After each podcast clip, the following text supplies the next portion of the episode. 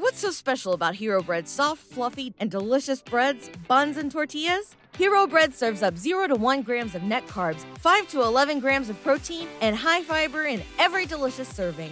Made with natural ingredients, Hero Bread supports gut health, promotes weight management, and helps maintain blood sugar. Hero also drops other limited-edition, ultra-low net carb goodies like rich, flaky croissants and buttery brioche slider rolls. Head to hero dot co to shop today.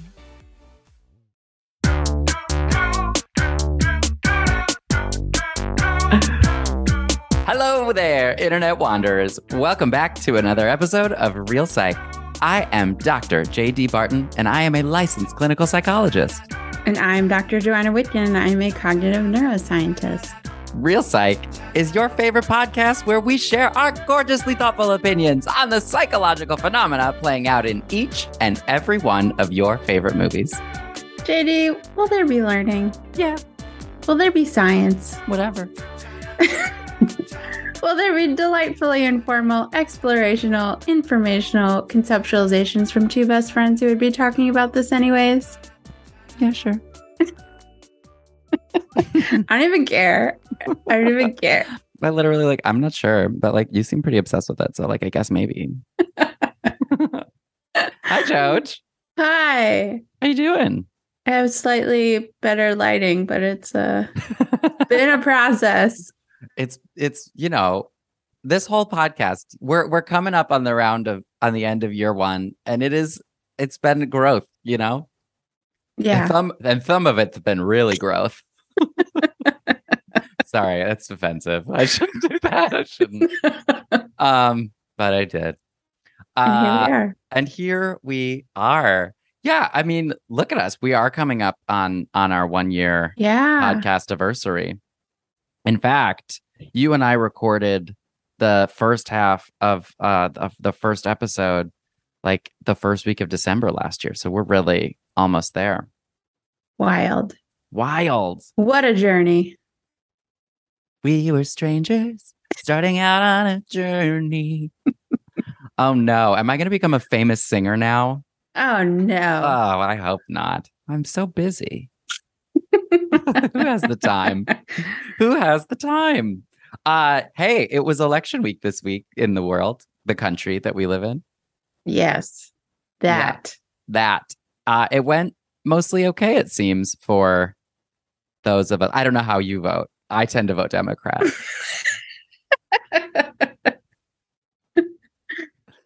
Yeah, it went pretty all right for us. Yeah, I, it's a nice... Uh... It's a bit of a relief, I yeah. think. Um, yeah, you know, they're also like, Donald Trump is running again. He just announced. But, like, we knew this. Like, yeah, this, but like, it's like it's like the last three elections. So, like, twenty twenty-two, twenty twenty, twenty eighteen, Republicans have underperformed. I'm feeling like, okay, we're hanging on. Like, you know. Yeah. Abortion was a bigger issue than, like, pundits and the media thought. Yeah. They're like, oh, it died out and nobody cares anymore. But people do, shockingly, yeah, care about women's autonomy. But, yeah. um, you know, I, so I feel like there's there's definitely some things that are encouraging. It's still a scary place to live and be, but it is. Yeah. And it's scary, like, just that we're so scared every time. Yeah. It's scary it's that we're so scared. It's very stressful. Yeah. Because, like, yo, like, there's enough if we share.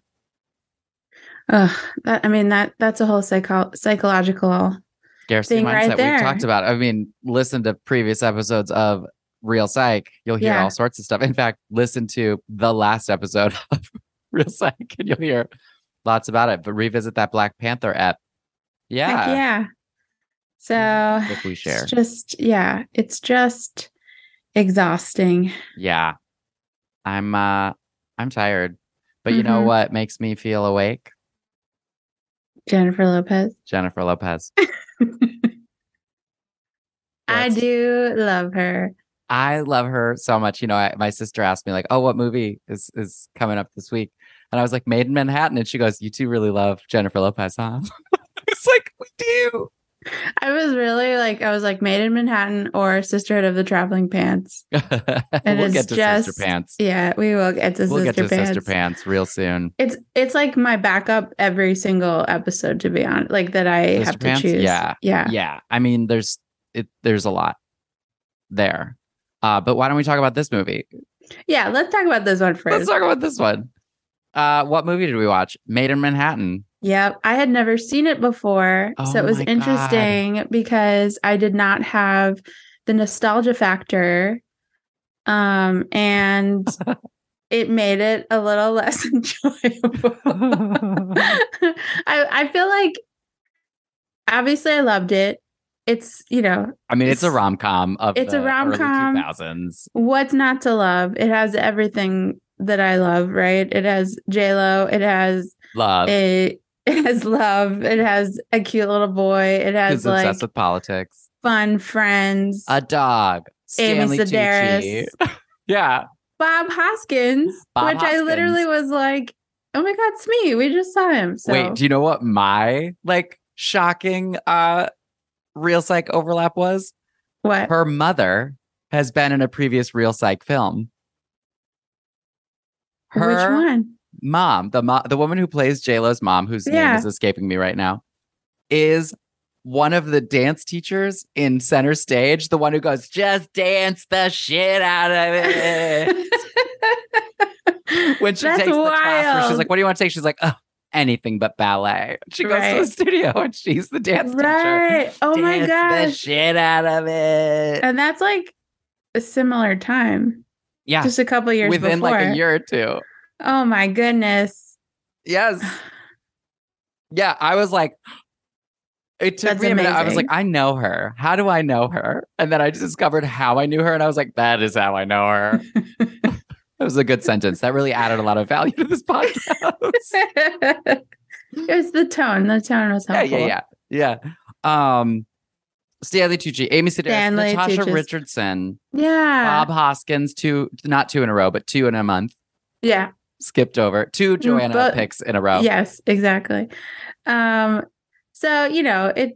let's just... Let's get into just, it. Yeah. What happens? There's actually not that much that happens in this movie. No, it it, it went by real quick. Goes by real quick. Not what I can always say about some of the movies that we watched. Truly. Uh, opens on Marissa, who's played by Jennifer Lopez, and yeah. she has a son. Yep. They're rushing out the door. She's a single mom, uh, and she is a um, maid at a ho- hotel, like a pretty fancy hotel. Mm-hmm. Um, and we see it's very Downton Abbey, like upstairs, where they have, the, yeah, yeah mm-hmm. where they have like the meetings and like the, you know, we're all like, yeah, people in the service industry preparing you know, to serve, preparing, the, like, working really clientele. hard. Yeah, mm-hmm. just like getting ready, you know, being experts in like what each of the little quirks of these returning guests yeah. are, talking really, about I mean, all the different a, personalities. They're in a, a luxury boutique hotel, right? They're mm-hmm. in like a, this isn't a chain. This isn't like they're in a luxury hotel that I don't think exists, right? I don't know. I don't think it's. No, I've never heard of it. Um, and they are trying to like really, they have the kind of guests that pay, you know, thousands and thousands and thousands of dollars per stay. So they're really trying to like customize and like really build like a concierge experience for them. Mm-hmm. And you see, um, uh, what's her name? Frances, uh, Balenciaga. No, uh, she plays Ruth Fisher on, uh, on Six Feet Under. Frances Conroy, uh, as the boss of all of the, the, mm-hmm, it mm-hmm. seems to be a very like gender divided staff where there's like men who are butlers and women who are maids. Well, there's and the, the whole like have like yeah. a higher level of service expectation. They're not cleaning. They're mm-hmm. in the like more of a service space. Mm-hmm. Uh, and Marissa is trying to get promoted to manager. So they announced that, the, you know, uh, Frances Conroy announces this position is opening. Open. Yeah. And we see sort of a few cues that Jennifer Lopez works very hard at her job. She is very good at her job. Mm-hmm. Um, it's really pulling out a very similar character to the wedding planner. Um, like a very similar, like, you know what? I'm amazing at what I do. I'm organized. I know what you need before you need it. Boom. Um, yeah. I mean, it's interesting. Like all of the people around her just kind of like our props to like pr- prop her up and are her bigger supporters, like yeah. her her best friend like applying to the job on her behalf or like really right. wanting her to apply. It's like right. would that happen? Like Uh, right, does this person like, have you apply, any? You deserve yeah. this, and she's right. like, "You deserve it. You work so hard. You have a right. son," and it's like, I think you probably maybe have a kid. I don't know. Yeah, um, like, what's your story, lady? Like, story, I don't lady? know. um, but Jennifer Lopez is uh the prettiest one, so she has to get all the good things. True. That is rule. true. She is the prettiest one. I mean, period. Like, honestly, you any category, Jennifer Lopez is going to be the prettiest one. Yeah. Um, that's not even like rude to say.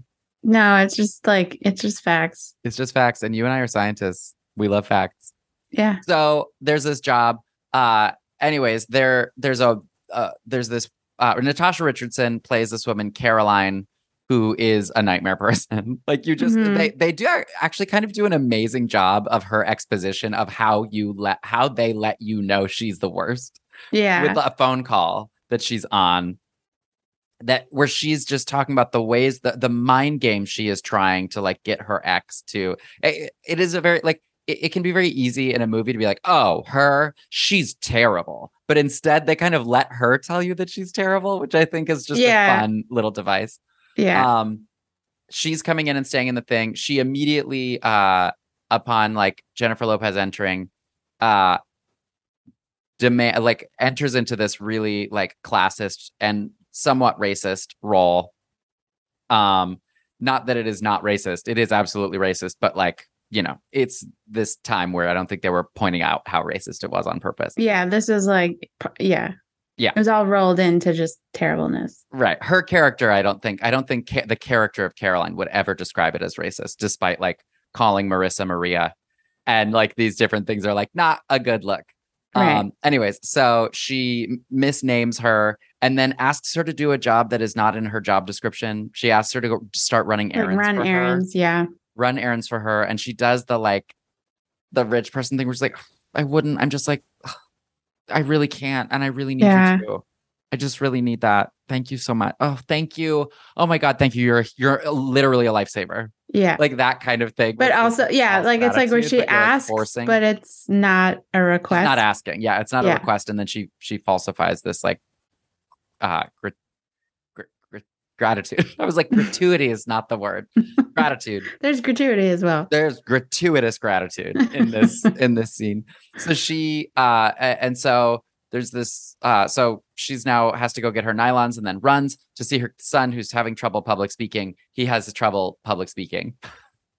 Then mm-hmm. she comes back uh, to the hotel the next day and her son comes with her and her friend is like, oh, this woman is so fancy. And she's like, the fancy woman asks her to return the clothes, to return clothes from her closet for Dolce and Gabbana. Oh yeah, like, Dolce and Gabbana. White.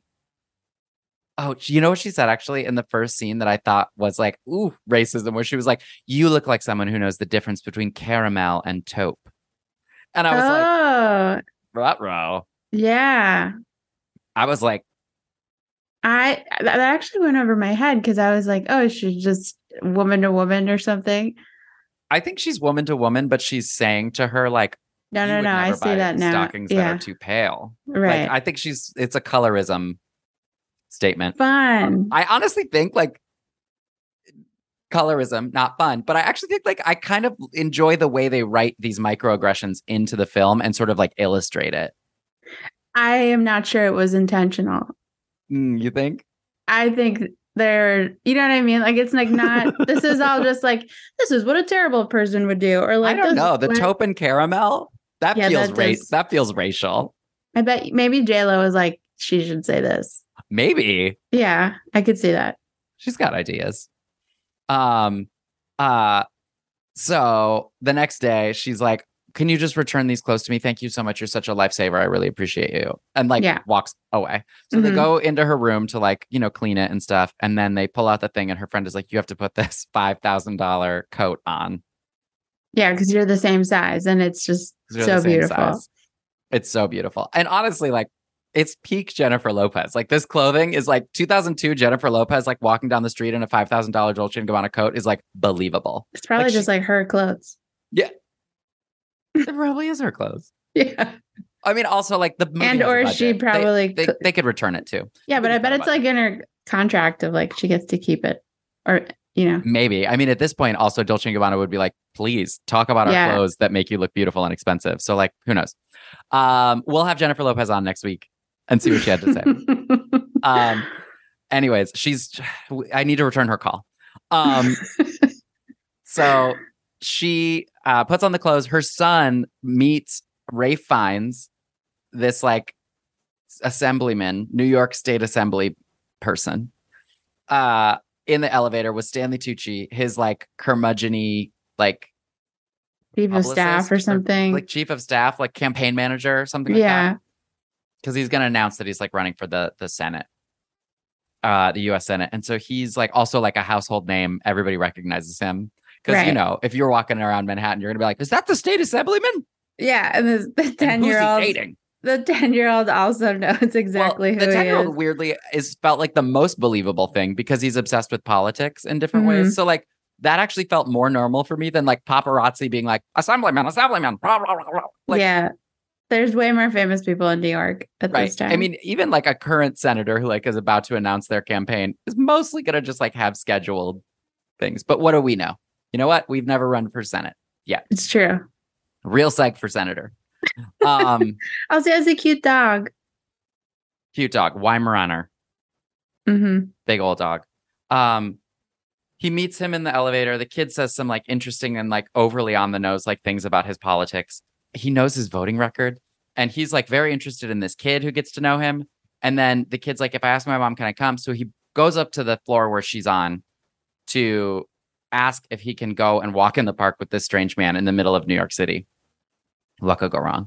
Mm-hmm. And they walk into the into Suite twenty-two, and instead of her being in her maid maid costume, her maid uniform, it's a movie. They're all costumes. Yeah. In her maid uniform, she's in this Dolce and Gabbana thing, and then her friend calls her Caroline and sort of decides to play the role because also mm-hmm. like he is a guest in the hotel, like so like it's not okay that the maids are wearing the the cl- clothes yeah. of the guests. So I get why they're like, you're just gonna have to play this out. As yeah. you're staying here. Mm-hmm. Um, but she also was like, he's hot. And her, again, her friends are like wanting good things for her more than she is wanting good things for yeah. her, which y'all, nobody can want something enough for you to have it. You've got to want it for yourself. Yeah. These um, kinds of movies really lied to me about what friendships are like. What friendships are like. I know. Literally being like, honestly, not one of my friends has ever applied for a job for me. I'm kind of mad. It's so rude. It's so rude. I definitely have main character energy, and I don't understand my reality. Also, let's be real. Imagine you, Joanna, working in a hotel, and your friend is like, put on the clothes. You would be like, literally, stop it. Like, you would be so mad. I would never even, I'd be like, we work each you room individually. You we don't speak up. During... Yeah, I'm not a real breaker. No. You, and I'm also I, not main character energy. Like I'm the, I would make a great friend in a movie. I think you make a great friend in real life. Ah. um. So anyways, so they have this little like meet cute. He's of course immediately like, wow, you look as beautiful as Jennifer Lopez. And then they go outside and they go for a walk and there's some paparazzi. Anyways, uh, cut to they like she's like, oh no, this can never happen again. He sends a letter to her in her room to Caroline, and of course it goes to Natasha Richardson, whose mm-hmm. real name is Caroline. Mm-hmm. And there's this little like Shakespearean kind of like rut-row moment where he goes to a lunch and Caroline shows up to the lunch thinking, and she's like, of course, this like man-hungry, rich, evil woman on the rebound, on the rebound, um, who. Terrible taste in clothes too. I love how they dress her because it's so because actually Natasha Richardson is like quite a like chic woman, and they dress mm-hmm. her just chic with like like just yeah. just let's just like a oh. little bit yeah. Um, Amy Sedaris ha, ha like as they're preparing for the lunch actually does like several outwardly racist things. The mm-hmm. movie I think is very well aware are, yeah. are racist. She speaks to her in Spanish when like it is not necessary. Like, or just like says that she's, oh, that like, you know, she doesn't understand because she doesn't speak English. She doesn't English. understand English. She also yeah. like, you know, more towels, Rapido. Despite like, the fact that, of, like, that she has no accent either when she's speaking English. Like there's no None. like even indication that she can't speak English. Right. Right.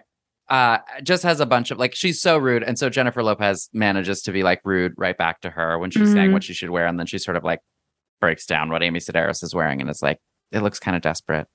Um, which like, it's a good line. It's a good line. Um, and again, Amy Sedaris is like a nightmare person as well, but like mm-hmm. even more so, like mm-hmm. she's like the nightmare sidekick. So she's even right. more of a nightmare. Um, anyways, they, this lunch happens, and of course Jennifer Lopez has to be working at the lunch, which like, what a fancy hotel if you're able to just like host a lunch in your suite. Can you imagine? Yeah. Anyways, so she gets out of there. Bob Hoskins like realizes what's going on. He's her sort of one level up boss. Mm-hmm. Uh, and is like, you fix this or whatever. Um, they have another run-in where Ray Fiennes is like, why won't you hang out with me? And she's like, because we live in different worlds, but she hasn't like told him, which also like she kind of tells him several times. Like, yeah, she's, she's like, not... I live in the blocks in a four block radius my whole life. She says this yeah. like yeah. several times. And then they're like, what? Like, yeah. She's like, no, no, no. And then he's like, no, please. And then they have like a, they have one more hangout or something. And it all is like building to this like fundraiser at the end. Mm-hmm. Y'all know, every, like, we don't even, there's stuff that happens in the middle, but like, you really don't need to know it. No, they like hang out a couple times. They're madly in love, but they can't. And, and, and she you know, J-Lo has a like, secret. She is going to be up for this promotion. Mm-hmm. They do, that, that they're like, no, you're really good at the job. We are going to accelerate you. We are going to consider you for this manager job. Um, then he's like, just come to this fundraiser with me. And they, you know, talk about class and like money and how she's like, it's twenty-five hundred dollars a plate. What if you just gave that twenty-five hundred dollars to the charity? What if right. you did that instead of like, what a crazy idea. Right. And, and oh, there's yeah. the whole like montage, like makeover montage where she's like in the beautiful outfit with the beautiful Harry, Harry Winston, Winston jewelry. Yeah. And hair and makeup and all of that. Hair and makeup. And this movie is the first time I ever saw someone do their baby hairs. Cool. That was the, the first time I'd ever, ever, ever seen it. Yeah. Um, um, which I thought was really glam. Yeah. Um, very into it. So yeah, she and so the the Bob Hoskins tells her, you can go to this thing, but you have to like you should go to this event as his date and break it off with him so that you can become manager. And then once you're a manager at the hotel, you can date whoever you want. Yeah, he has a lot of opinions on. Also, like, such life. a weird thing when, like, being like, he's like, don't go. You absolutely cannot date him, but just have one more date. Yeah. just, yeah. I mean, it's a very, like, Cinderella kind of story. It's very Cinderella. It's very yeah. Cinderella. So they're trying to have this kind of moment. She shows up at the thing. Uh, they, like, talk a little bit, but then she, like, runs into Caroline, who's tracked him down to be at this event as well. She's paid three thousand dollars just to go to this thing, which like three thousand dollars in two thousand two is like a lot of money. It's like a lot. Yeah. It's a lot of money. Um, and so she recognizes her, but can't figure out how she knows her because of course she looks, she doesn't see her when she's mm-hmm. a maid. She sees mm-hmm. her as like a, a peer in this space. Um, and then Jennifer Lopez gets stopped at the door by Ray Fiennes. They go back to his hotel, which is where she works. Just all of that escalated very quickly for me. Yeah. Which also like, I don't know. Ray Fiennes. Okay. Just like cut to. Yeah. Yeah. The next morning. The next morning, she's still wearing the the this diamond necklace that is mm-hmm. worth that that necklace is probably like six million dollars. Like the number yeah. of diamonds on that thing is crazy. Nobody yeah. would let her borrow that necklace. No. I don't care. Like, but all of these are like women in the service industry who have each other's backs. But and even like when a celebrity wears that, like to the Oscars, there's a there's a bodyguard that follows yeah. them. Yeah, there's literally yeah. a security team. Totally. That just follows them places. We all saw Oceans Eight, and um, also How to Lose a Guy in ten Days. How to Lose a Guy in ten Days. I think about that scene all the time because I'm like, that is a frosting. Great party idea. Yeah, it is. Um, they did that on uh this last season of Real Housewives of Beverly Hills. Um, Amazing. Uh, anyways, The next morning, she gets clocked walking out of his hotel room by Caroline, who, let's be real, if she was that desperate and she knew where his hotel room was, she would have knocked on that door that night. Mm. Yeah, she knew where he was staying. Mm-hmm. I think she would have knocked on that door. Yeah. She's walking out. Anyways, doesn't matter. Um, it's a deleted scene. She gets, yeah, it's a deleted scene. She gets caught. Caroline takes it to security. The fit hits the Shan. Yeah, because she saw the security photo of her wearing the clothes that she was supposed to return. Of her wearing the clothes. And it's funny because I was so caught up in the like rom-com-ness of it all.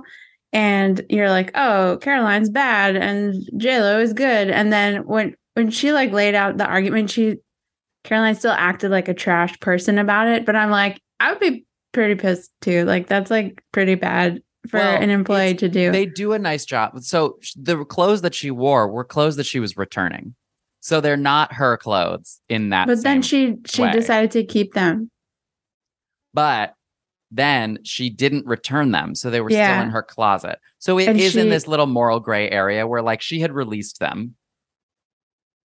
You're you sound like the friend that was justifying what they were doing. I'm just saying, I don't think like Jen, like she had she asked her to return them, which means they're now property of Dolce and Gabbana again. I'm just saying. Yeah.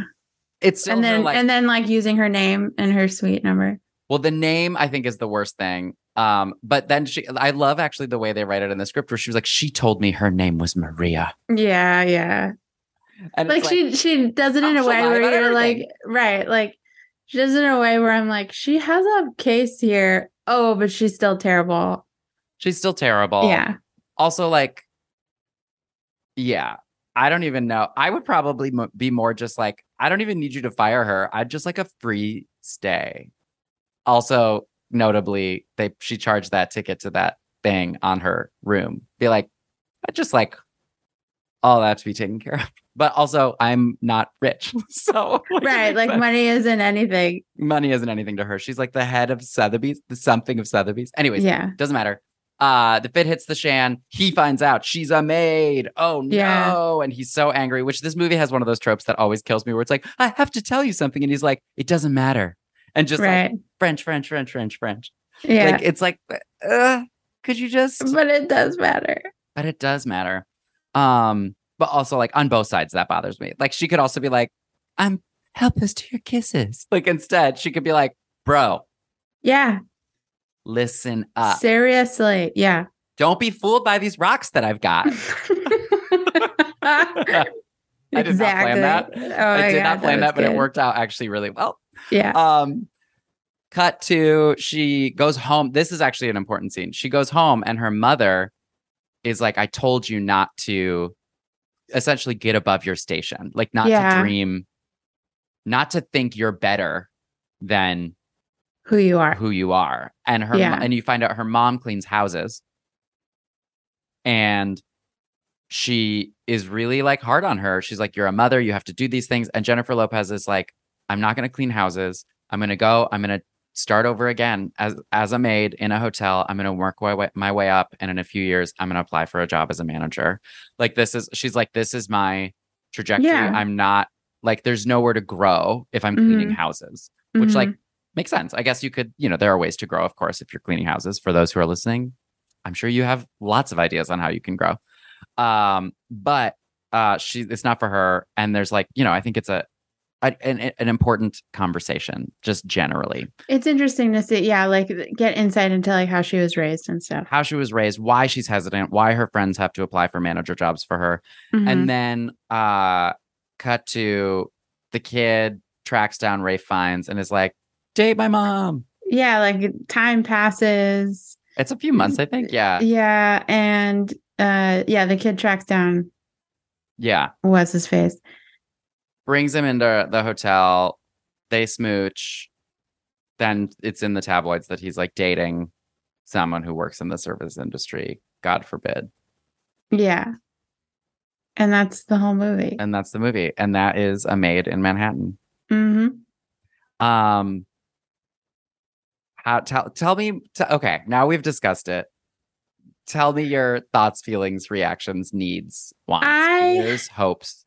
I had a lot of stuff come up, I think, watching this again through like a twenty twenty-two lens. Um, yeah. And like a lot, like I got real into the research, like real, I have like a lot to say, but it is not well organized in my head or in what I will say. A lot of conversation. So it's just, it's going to be, yeah, discussional. Is that a word?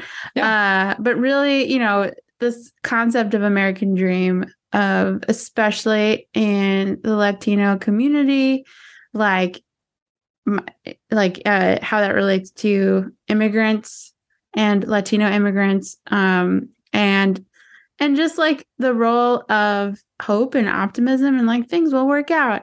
Um, yeah. Despite like institutional racism and prejudice and right. discrimination, and just like, it's this really interesting concept, this American Dream, which I was surprised that like, well, we saw this in um, Real Women Have Curves Too, which is right. like the mother, the mother characters like don't want their daughters to dream too big. Right. And it kind of accept their role in society. Mm-hmm. Um, and, but there's this other part, you know, this other very hopeful, optimistic part of the, the daughters who like, you know, have this hope for upward mobility mm-hmm. through hard work and uh, dedication and education and, you know, like all of these things. And, and it's just like a really interesting construct to talk about. Um, mm-hmm. So that's, I, I kind of fell into that hole. Yeah. I mean, I think this movie, I mean, I, this movie is not one that I found to be like surprising in like the lens that I watched it through. I think like, I mean, because it is so openly a movie about class. Mm-hmm. Um, and it is so like openly like about yeah that's not like it wasn't like that when you first saw it, right right so yeah. It's not one of the ones where like, oh my god, right, like when we watched mm-hmm. like like fifty First Dates that we were like ruh-roh, like yeah. my my brain is different now, like I'm looking right. at the world so differently. And I don't know that this one felt like such a a switch for mm-hmm. me. um I really like I went in and I was like yeah yeah, like I kind of knew where it was going to be. I mean, I, I I don't think I remembered that he was a Republican. I don't think yeah, I remembered that. That's an interesting one. That's like, true. But he's like a Republican who's like big on the environment or whatever. So I'm like, okay, sure. Right. He exists. Yeah. Um. Yeah. As if. Um. But, uh, uh, you know, it was a little, I, I think it's a, it's a very like, um, sort of facile approach to like, like, hey, she's from the Bronx and she knows like where, what the people are like. And he mm-hmm. doesn't know what the people are like. You know what I mean? Like it's, yeah. it's a very like, you know, w- w- one dimensional kind of approach to like, we have different lived experiences. I think they kind of let her be the expert on lived experiences and him be rich. Yeah. A little bit. Um, a little bit, a little bit rich. Um, but no, I mean, I, I mean, I really like this movie. I think like the, I actually think like it's a movie that really makes like, that actually was able to like show racism in a way that was like, I don't even just mean like in a way that was digestible and like palatable for like a white audience, but I really mean like in a way that I think like, I don't think it changed anyone's life or changed anyone's mind, but I do think like in a lot of Jennifer Lopez films, they don't talk about her race like at all. Yeah. Did you know in The Wedding Planner, she's Italian? Yeah. I forgot. I did know that. Yeah. You're like, yeah. So, yeah. And so like, I think like the, the, I, I actually thought it was interesting that they, and it wasn't just a thing of like, you know, there, there are ways in which like her race was very much like something she had again against her, like the ways in which the world approached her, right? The like calling her Maria and things like that, which again, I don't think was fully like done to like illustrate such a microaggression as much as like it really is. You know what I mean? Like it's, mm-hmm. and yet it still accomplished it, right? It still did right. demonstrate right. this. So I don't know. I like, I like this movie quite a bit. I, so you did some research on um, The American Dream. You did some research on uh, some toxic positivity. Yes. I did some research on um, the service industry and the sort of mindset, the psychological experience of working in this like service um, oriented career. So that we'll be right back is what we're going to talk about. But yeah. We are back after these commercials. See you soon.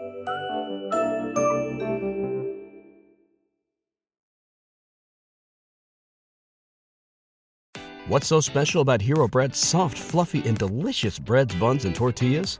Hero Bread serves up zero to one grams of net carbs, five to eleven grams of protein, and high fiber in every delicious serving. Made with natural ingredients, Hero Bread supports gut health, promotes weight management, and helps maintain blood sugar.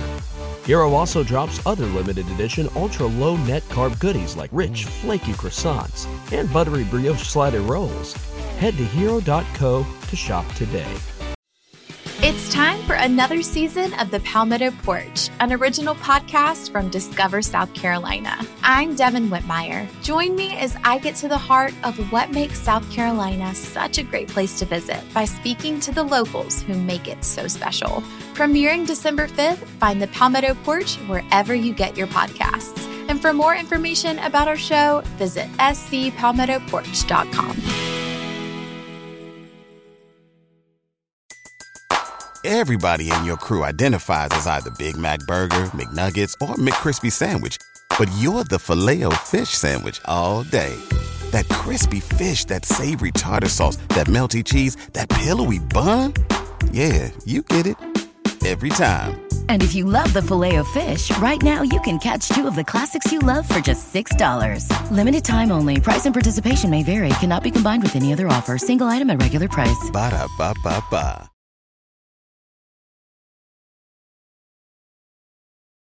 We're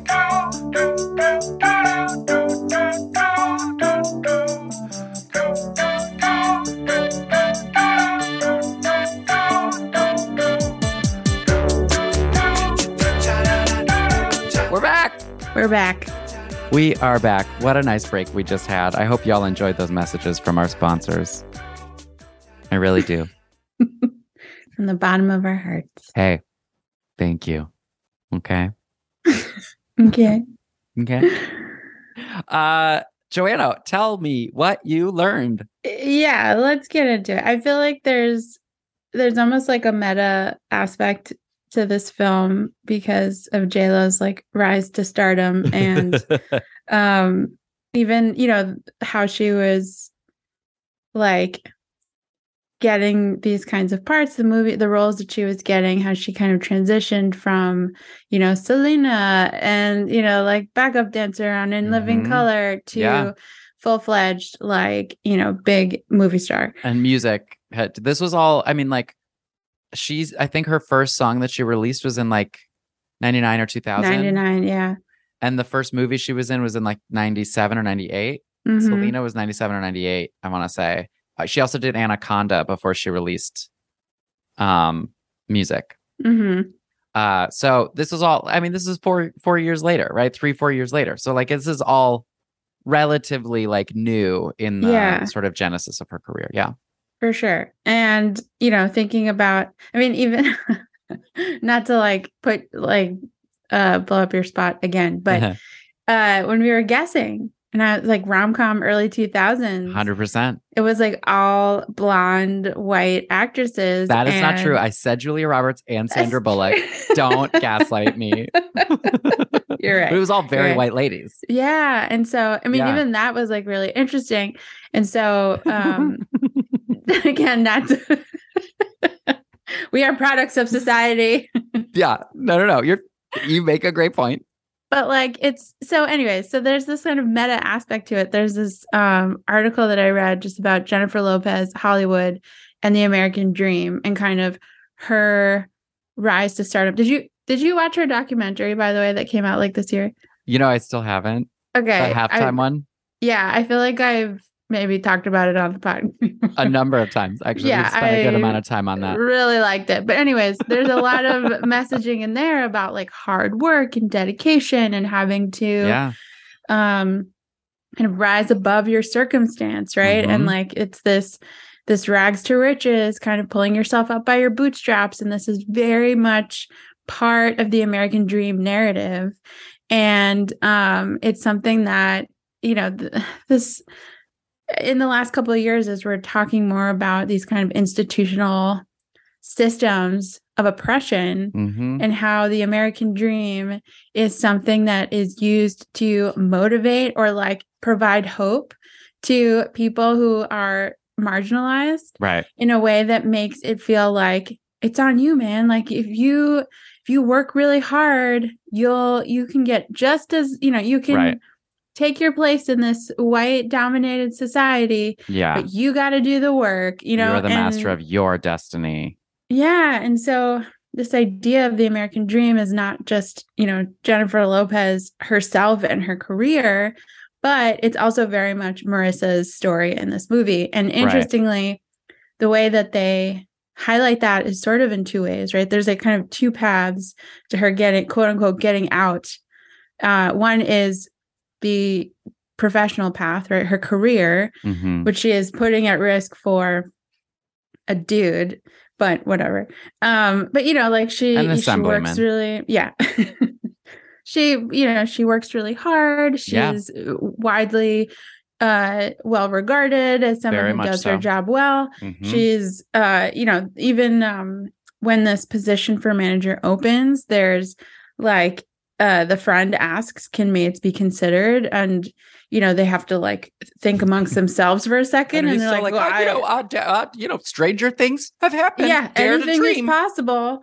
Um, yeah, that's and so weird. and that guy's that's... so weird. Could never play a good guy once in his career. There's no way that guy has. Ever He's very good nice at being person. that exact kind of person. Yeah. Um. He. Anyways, so you know that even that of just being like, well, we never thought about that, but I don't see why not. You know, but it's never yeah. occurred to us ever that half of our staff is eligible for this position that we're talking about, whatever. Yeah. Um, mm-hmm. And so, you know, we see her success and her hard work paying off in this kind of avenue. Right. And then we also see like how to, how she's noticed by, uh, what's his name in this movie? Ralph Fiennes is, I don't know, Aaron. Like. Samsonite. Uh, It's it's is it Ray Fiennes or Ralph Fiennes? It, so it's pronounced Rafe, but it is Rafe. Ralph. It's spelled Ralph. It's Irish. Okay, okay, okay, okay. That helps. Um, because that's what. It, mm-hmm. Yeah, Rafe. Okay, but it is spelled Ralph. Mm-hmm. But Ralph Fiennes sounds like Ray. Ray Fiennes. Fiennes. Yes, yes, yes. So I was like, am I just misremembering? Which okay, also, okay. like, if you look at him, you're like, Ray is fine. And then he was Voldemort. Ray is fine. It's true. He was Voldemort. Yeah, I can't. I Again, because Voldemort preceded my viewing of this movie, I I just like don't right. see it. Also, side note, I saw an interview. He was on Andy Cohen this week promoting his new movie, The Menu. Mm-hmm. Uh, and he, he was like, he was like, have you ever read the Harry Potter books? He's like, no.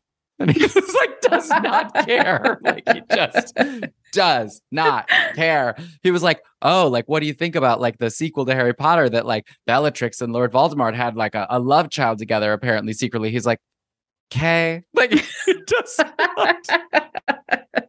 It does That's not hilarious. Even uh, a little bit. Love that. That's yeah. very Voldemort of him. It was like, "Are you going to go see the play?" He's like, "Ah." You could just see him being like, "Don't, don't make me say no, right, publicly, but I'm not going to say yes." Yeah. Yeah. Oh gosh. Okay. So Ralph Fiennes. Ralph Fiennes. Um, he. There is an interaction between them as, when she's a maid before he meets her as Caroline, and he completely ignores her. She's in the yeah, bathroom. In the bathroom. Well, and he looks so, at her a little bit. Uh, I feel like he leers at her a little bit. I think, think he's so? like, that's an attractive woman, but he doesn't look her in the face. She also yeah. runs out of the room. Yeah. There's okay. not like a meet cute eyes lock moment. He's got his pants open. Right. I, I would Anyways. say I'll defend that part of the movie, at least in the sense where it's like she doesn't. There's not a moment of like he doesn't even notice her. It was also like you ran, which like yeah. as she should have, sure. as she should have. But there is, I mean, they talk about in general, he's he is seen as quote unquote like you know representing the the needs of all the people, but the not bougies. Really seeing and yeah. understanding the needs of right. all the He's people. He's a rich person trying to understand what what it feels like to but be But like not really trying to understand. Class. Yeah. You know, like right. doing that within Pretending the confines of his service. own. Yeah. Doing that within the safe confines of his own bubble. Right. Which and, they name really nicely, where she's like, you're going to go to the Bronx and tell them what it's like to live in the projects. Right. Exactly. Like, um, but so, you know, this is like another avenue, right? Which is like, you could marry someone really I guess, rich. Yeah. I mean, right? she's really pretty. There, that there's a premium I just mean there for, is be- like, for beauty. Yeah. Yes. It comes with that is like a, a certain amount sort of social, social capital mobility. Mm-hmm. Mm-hmm. So, you know, but it's just interesting to see those kind of like two paths, I guess. Mm-hmm. And one is like the American dream way. And the other is like, because she has some level of privilege being her beauty. Right. right. Um, and, you know, I, I think even like, um, I was reading this, this, article that was just ta- this is just like film critique. This is not yeah, psychology. That's fine. But just talking about the the role of stereotypes, especially in like like Latino like stereotypes of being the maid. I mean, um, yeah, that show Devious Maids. I think about it just all the time. Like just that. Do you remember that show? No, I never saw that show. It was like multiple seasons, but they were all Latina, and it was called Devious Maids. And it was like, that was the show. and I made, I just was like, I could, whatever. Anyways, this is a very yeah, common stereotype. Yeah. Um, and it also, you know, the way that um, these like Latina maids are portrayed mm-hmm. by people like Jennifer Lopez, um, they talk about Spanglish, which I guess came out around the same time. And she's like, oh, the movie?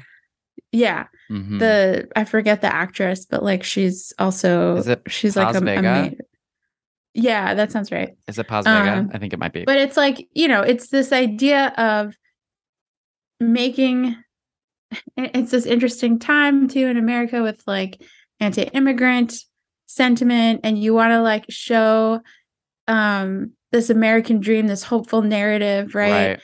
But you also don't want to be like making white people feel uncomfortable essentially with like right y- y- so it's just this interesting uh balance between being like these are the stereotypes, but they've got a way out, guys, and like they're they're working really hard and they're very good at their job, and we don't, you know, some it, of it them just, are really trustworthy, right? Exactly. But look at how backwards her mother is. Yeah. Right. Yeah. And it's very much like totally. You know, understanding what is this American dream narrative? Who's mm-hmm. perpetuating it?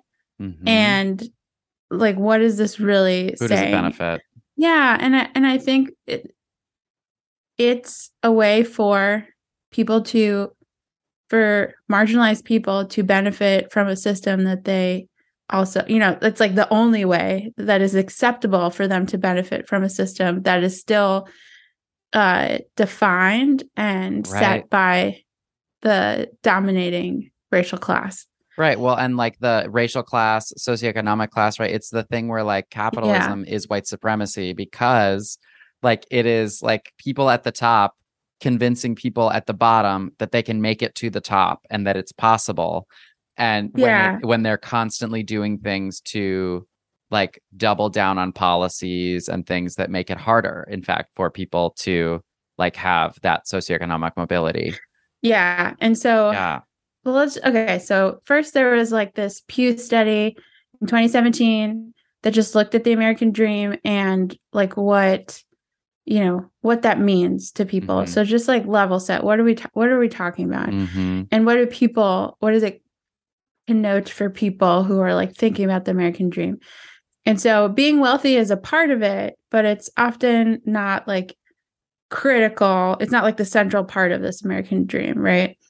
It's it's really like, you know, freedom of choice, right? This like ability to have control over your life, having mm-hmm. a good family life, being right. able to choose where you live, right. retiring.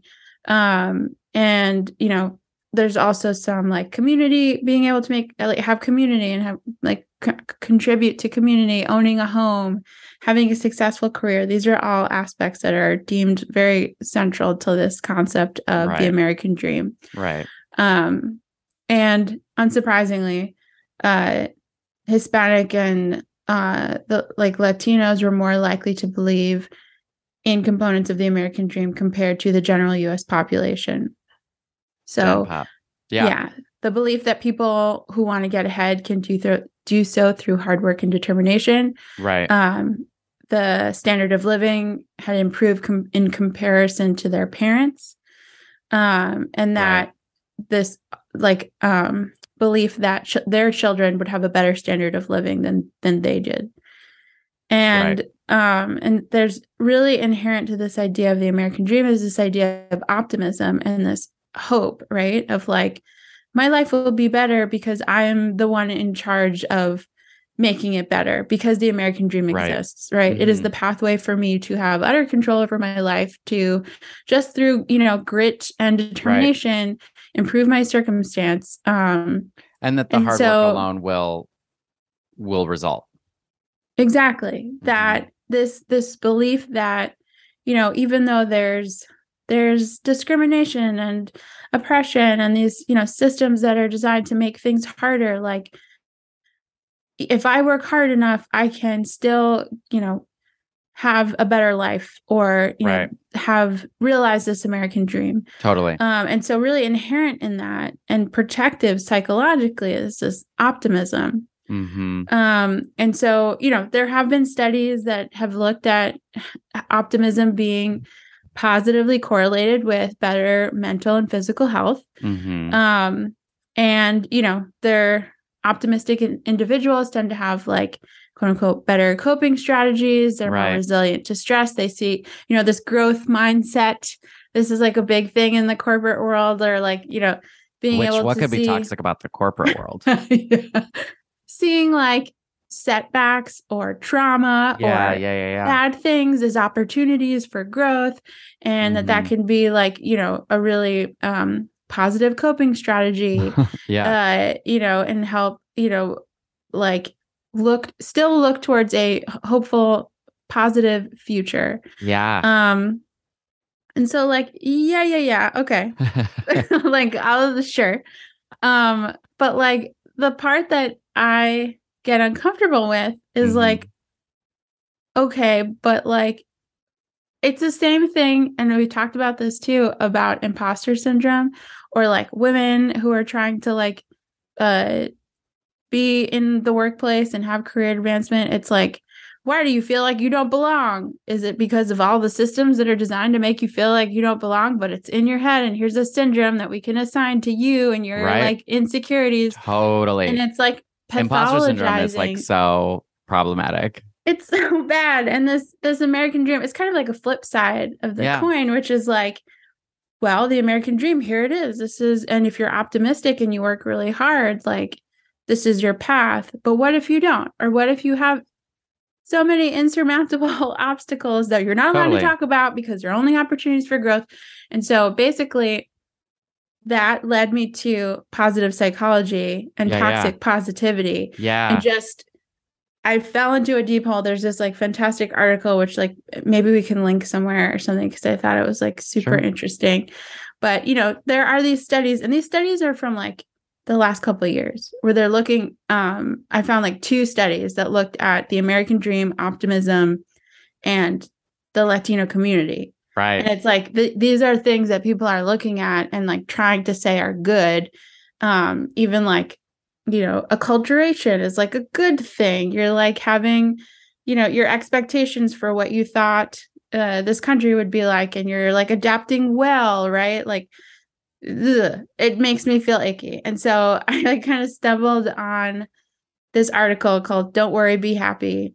Erasing mm. Racism, Sexism, and Poverty in Positive Psychology um, by Oksana Yakushko. Um, it's really, it's like a good article. Like it's very readable. And I literally, I feel like very rarely do I read articles where I'm like, like, like I'm reading like a novel or something. It felt right. very like narratively compelling, but she goes through this whole background of like just psychology in general, which we have talked about, right? But like the the roots of positive psychology actually go all the way back to behaviorism. Yeah. Um, and, you know, this idea of like, so positive psychology, just to give a definition. Right. um, is the scientific study of human flourishing, mm-hmm. an applied approach to optimal functioning. So really, like, proponents of positive psychology is like, you know, we're not trying to like find the negative things and get people back to quote unquote normal. We're right. trying to like help people thrive, you know, right. um, instead of it being like, how do you, instead of it being, how do you not feel depressed? It's how do you start feeling happy? It's yeah. this like, it's sort of this like very like, um, like they, they sort of give it, instead of thinking of things as like a negative ten to a zero, where zero is like baseline that you're trying to get back to. What if we thought of it as a negative five to a positive five? Yeah. And zero is just fine, but yeah. we don't want to be at zero. Zeros are basically frowny faces. We want to be at fives. Like, right. Yeah. How do we yes. thrive? Right. Yeah. How do we thrive? Exactly. I, I just realized that we cut past your, your research. No, no, no. Go great. We're okay. doing great.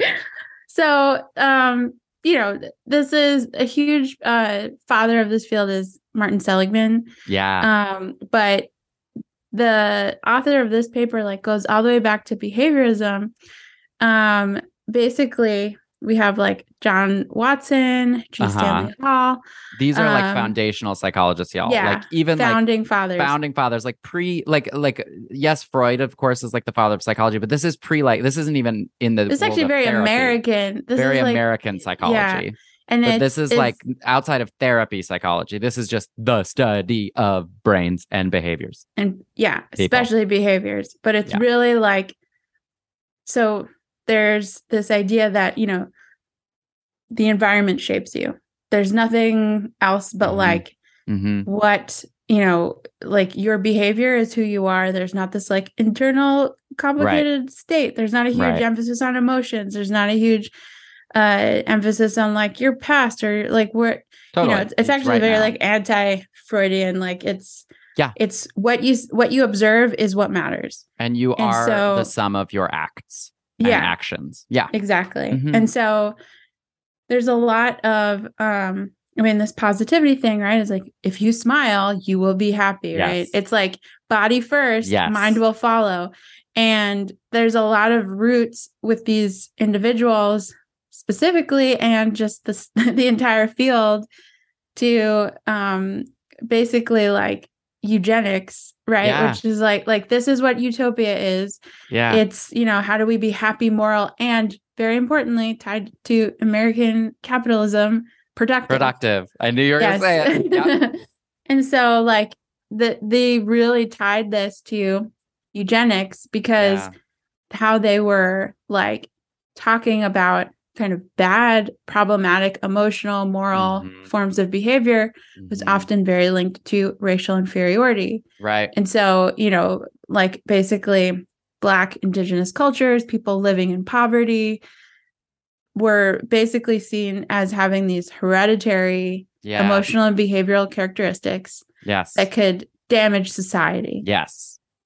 And that, you know, is basically made them unfit individuals. Yeah. Yeah. And it it talked about, you know, melancholy, anger, impulsivity, lack of self-control, laziness, mm-hmm. fear, fearfulness, like all of these other kind of weaknesses very much tied to racial stereotypes yeah. and uh, oppressing like entire groups of people. Like basically any of these negative emotions or behavioral states are like your fault. Right. Um, and, uh, you know, it's like, they use the terms feeble-mindedness, um, hereditary liability. Yeah. It's like real yucky, but it's all tied to, you know, Darwinist kind of theories, um, who are the fittest, right? Right. We're, we're, who was thriving in society, which tended yeah. to be white, happy, healthy, wealthy Anglo-Saxon males, essentially. Right. And they're the people and, who like, you know, it, it, they're the ones making the rules, and therefore exactly. they're the only ones the rules work for. Yeah. I mean, even like, yeah. so B F Skinner is like the most famous behaviorist, behaviorist of all time. I mean, these, these quotes, like I have a bunch of quotes and, you know, it's like very overtly racist. Like this is not, oh, let's go back and read the text. And like, no, no, see, it's really on like the nose. He literally is a quote. If some races are not as intelligent as others, the teacher cannot be blamed if he does not teach them as well. So this like inability to overcome one's own mental weaknesses, quote unquote, right. like is is a fault of maybe, you know, along racial lines or something. Um, and so Oof. This is like the roots of positive psychology. I mean, let's call it the um, foundation. Like, yeah. let's just like it is built on. Yeah. Yeah. Like, it's really like this idea of it's up to you. You know, you, you can f- feel like even just like the self-help community, the right? Self-help All of these things that followed, brought. which is like, yeah, if, like thinking yourself out of emotional states, right? I yeah. mean, it's still such a ubiquitous and harmful community. like, it, and but it's, like it's this way, yeah. And this way of like, you know, you can just think your way to being happy and being like your suffering is therapy. Yeah. Your your suffering is, mm-hmm. is a, a, uh, choice, a failure of your own self-control. Yes. Basically. Um, yes, and so it is a weakness. And because negativity is related to lack of productivity, right? right. And like, there's a, there's very real reasons to fund this kind of research right. to, to be looking at it through this lens. And so that's where positive psychology comes from, right? Like this optimism, positivity, it's exclusively within your control. Right. And if you're not happy, it's your fault. And right. Martin Seligman, who's like the founder of positive psychology, his work actually started in this concept of learned helplessness. Mm-hmm. Um, and so learned helplessness is like, you know, if you experience a stressful situation, like multiple times, basically you kind of give up. And even it, when you do have control over the situation, you just don't try anymore. You right. like learn to feel you, helpless you in these situations. You learn to believe you are helpless and therefore you choose not to yeah. engage. Yeah. And I mean, inherent in the idea of the American dream is this like Con- sense of control or like idea that you have control over your circumstance right. and complete denial of like yes. any of these other um, obstacles or like like huge barriers to, yeah. or or just pathologizing if you're not super happy all the time. Yeah, it's it's the it is foundational to our country, it, even in that it is literally like puritanical. These are these values are literally the values of the Puritans in England who left. Yes. And when we talk about to escape religious per- persecution, the Puritans came over to the United States so they could be more intense. Like yeah. they came over because yeah. they were extremists and they wanted yeah. to build a colony where they could be this like idea of like piety and like mm-hmm. hard work and productivity as the like foundational thing. So these are the values that are so entrenched in whiteness. They are then spread across this nation in the form of genocide. They then are focused in the late seventeen hundreds to build a constitution. And then the entire frame and, and infrastructure of our country are built on these values. Yes. I, I think too, like from the ground up. Yeah. And it's just like, yeah, it, it's, I think of uh, talk about like puritanical or like religious undertones, like the um, Alcoholics Anonymous, that like oh, prayer yeah. mm-hmm. that's like, you know, give me the serenity the... prayer. May God yeah, grant this... me the serenity to change the things I have the power to, the the to, to accept, accept the things I, I cannot can. change, and the wisdom, the wisdom to know the difference. Yes, God grant and me like this... yeah, something like that. Some, you know, like accept what you can't control, change what you can't control, but the burden is all on you to know, right? And God, I guess. And, you know, yeah. it, it's like very like, this is so entrenched in our culture from its beginnings, from its very foundation. And, you know, it, it's, it's this idea. And there's, I have lots of quotes from Seligman that are like, he's like, is he still alive? I don't know if he's like, I don't know, been around. Like he's like, yeah, publishing things probably, as of the twenty tens. I mean, like positive psychology, capital P, capital P, is like not that old. No. And like, yeah, he has quotes like, you know, if circumstances are to be blamed, the individual's responsibility and will are minimized, if not eliminated. Right. right. It's like, it's, there's this other person who I literally can't pronounce their name, but they're uh, a positive psychology, like researcher as well. Mm-hmm. uh, they have a quote, "It's easier to doubt that life makes sense if one is born deformed, poor, and oppressed." Um, and then like use that to be like, but look at all these people who like got their, you know, willed their way out of their circumstances. Right. Right.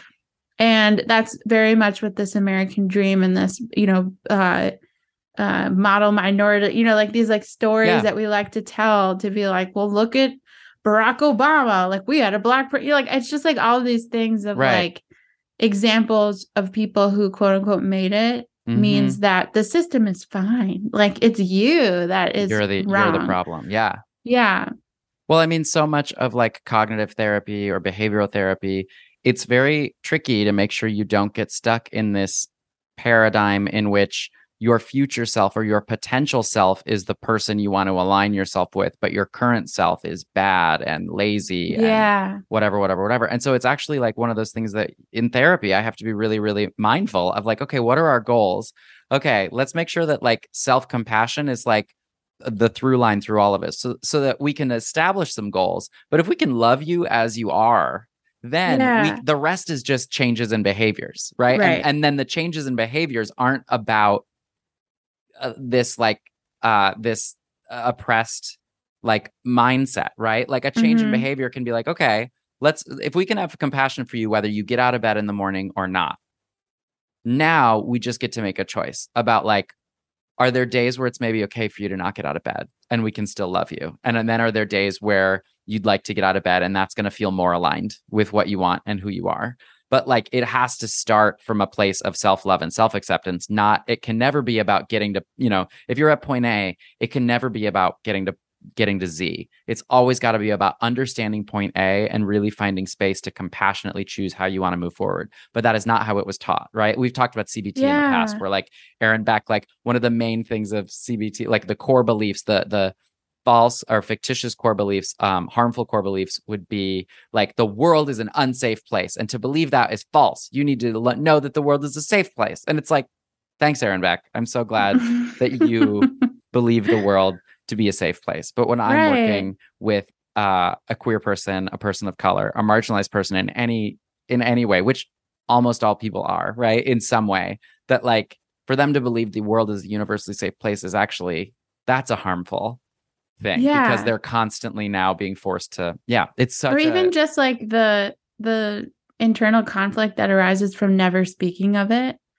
Like it's maybe you don't hold on to it and make it like the crutch of your personality, but if you're told that it doesn't exist, that your marginalization does not exist. Exactly. Which people are being told that all the time. Exactly. And we've got people like Kanye West standing up and saying white lives matter and saying slavery was a choice and using right. all of these paradigms to like insist uh, to to sort of insist that he has made it where he has when like, you know, this stuff is is as old as time and, mm-hmm. you know, as new as today. Right. Like it's, yeah. it is ongoing.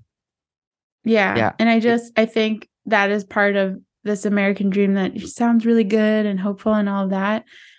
And you root for these success stories that you hear about and you can find inspiration in them. Mm-hmm. And you can also speak to the toxic, like positivity of thinking that, that, that something is wrong with you if you're not always subscribing to that. Yeah. I mean, it is like, here's the thing.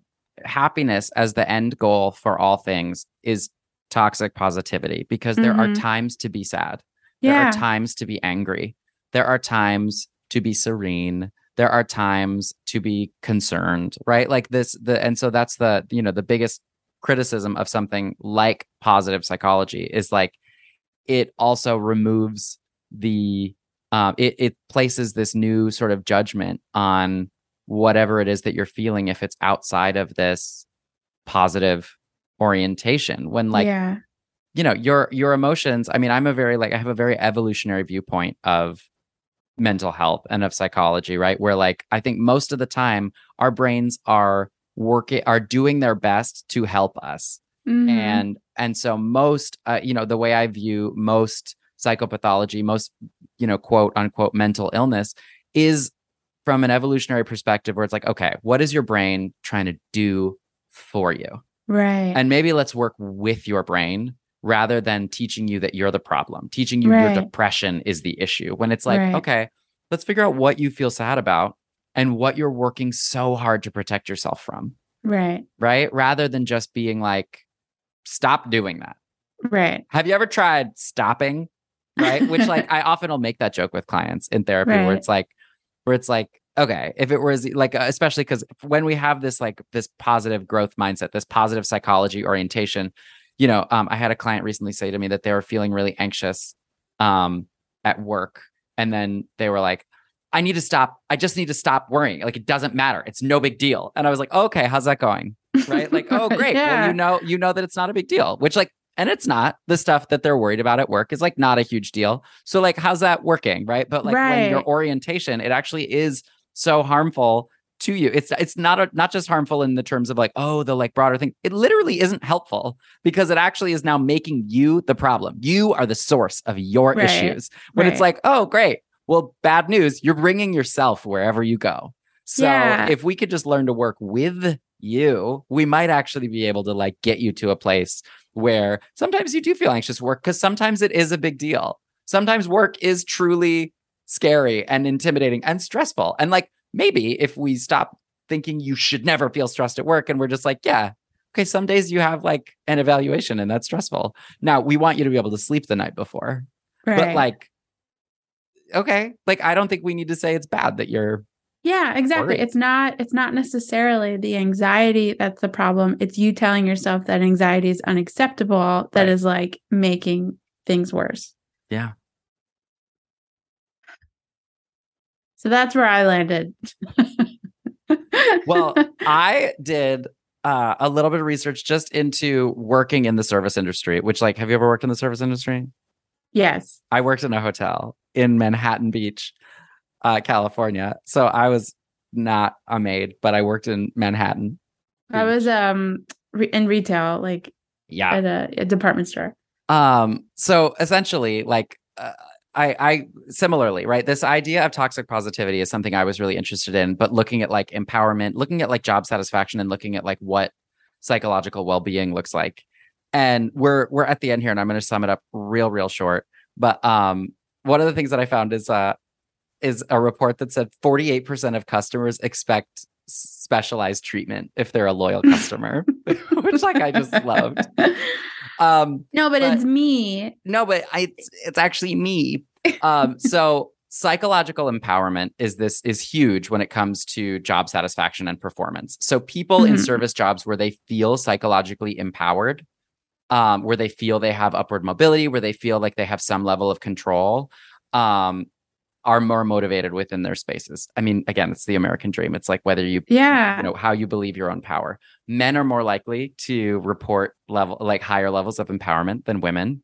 Unsurprising. Uh, and um, different industries uh, in the in ser- different service industries show that uh, different kinds of jobs tend to have more sort of empowerment, with uh, people working at call centers as the lowest levels of empowerment, which like, yeah, like that. Yeah, that's a tough job. That's a tough, it's a tough gig. Um, so, uh, and I looked at another study that just basically um, found that in jobs where like verbal aggression is really, really common, like uh, that this verbal aggression is almost always accompanied uh, with uh, racial and ethnic uh, aggression. So that anytime mm-hmm. you're like, oh, that those that job, people always get yelled at. That like, if anybody is a non-white person, you should just be assuming that they're also getting like racially yelled at in these spaces. Yeah, yeah. Um, employees who feel threatened by customer aggression are, you know, more likely to um, need to vent those emotions in safe spaces, and that the jobs rarely provide those safe spaces to vent those. Um, and that the people who are most distressed by those events are the mo- are more distressed by their job. They burn out faster. Yeah, um, yeah. That which, all like, makes a ton of sense. That all makes a ton of sense. Um, so that's kind of my. I mean, like, I mean, I'm into it. Uh, that's it on my end for my research. But we're gonna be right back, uh, where we are gonna guess this next movie and get y'all set up. So yeah. See you in a minute.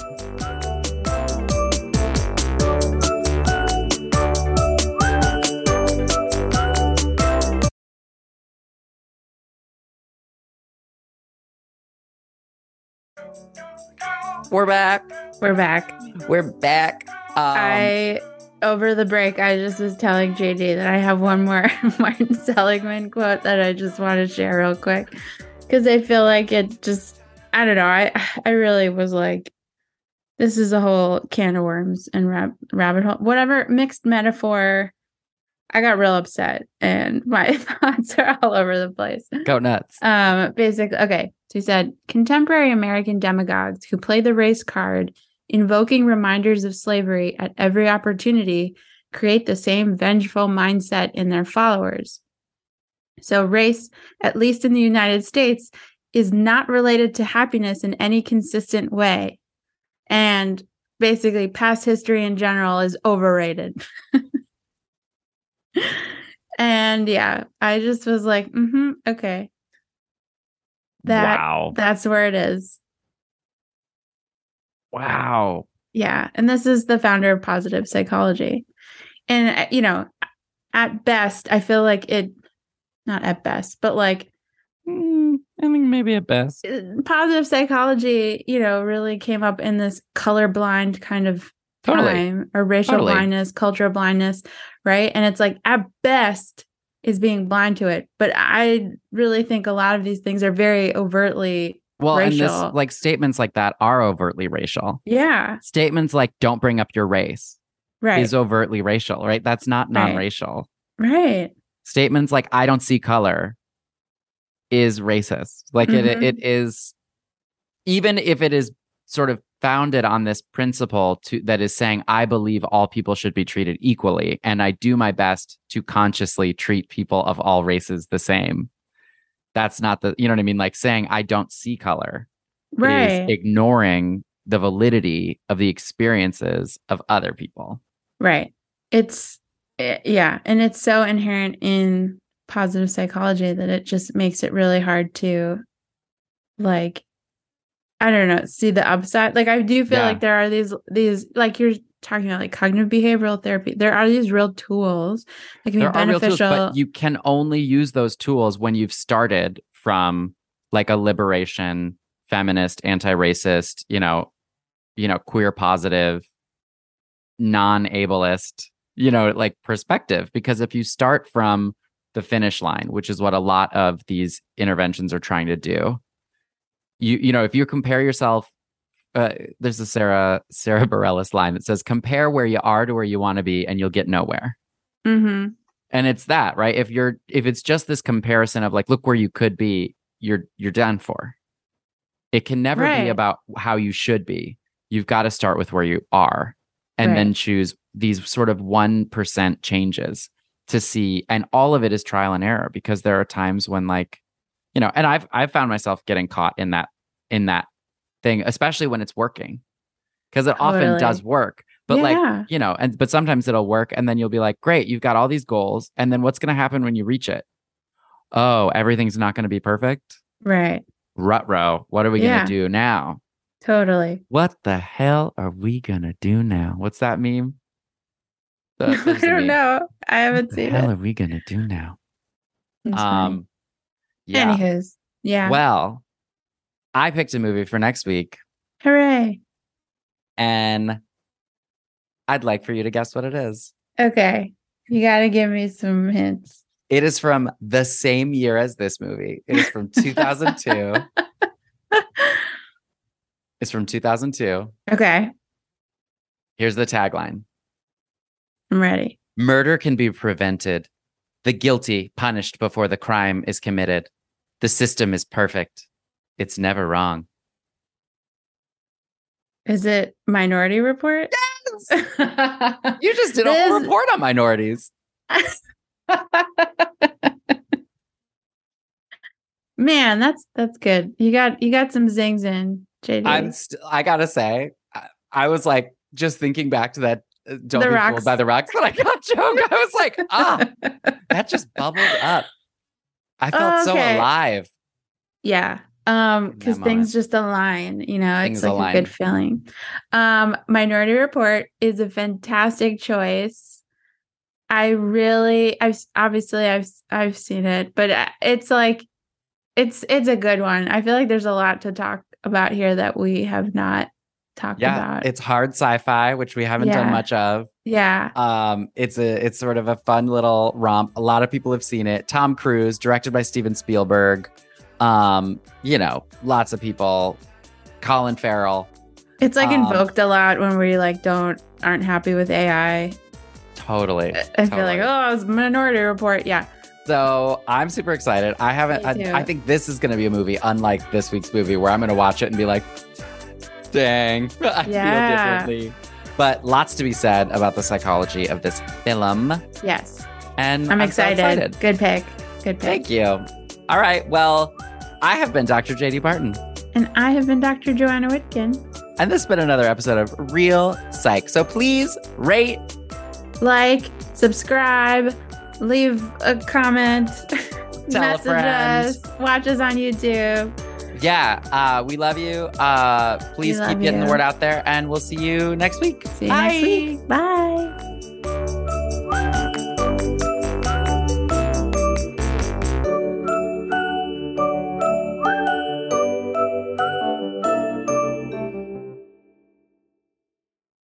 What's so special about Hero Bread's soft, fluffy, and delicious breads, buns, and tortillas? These ultra-low net-carb baked goods contain zero sugar, fewer calories, and more protein than the leading brands, and are high in fiber to support gut health. Shop now at hero dot co.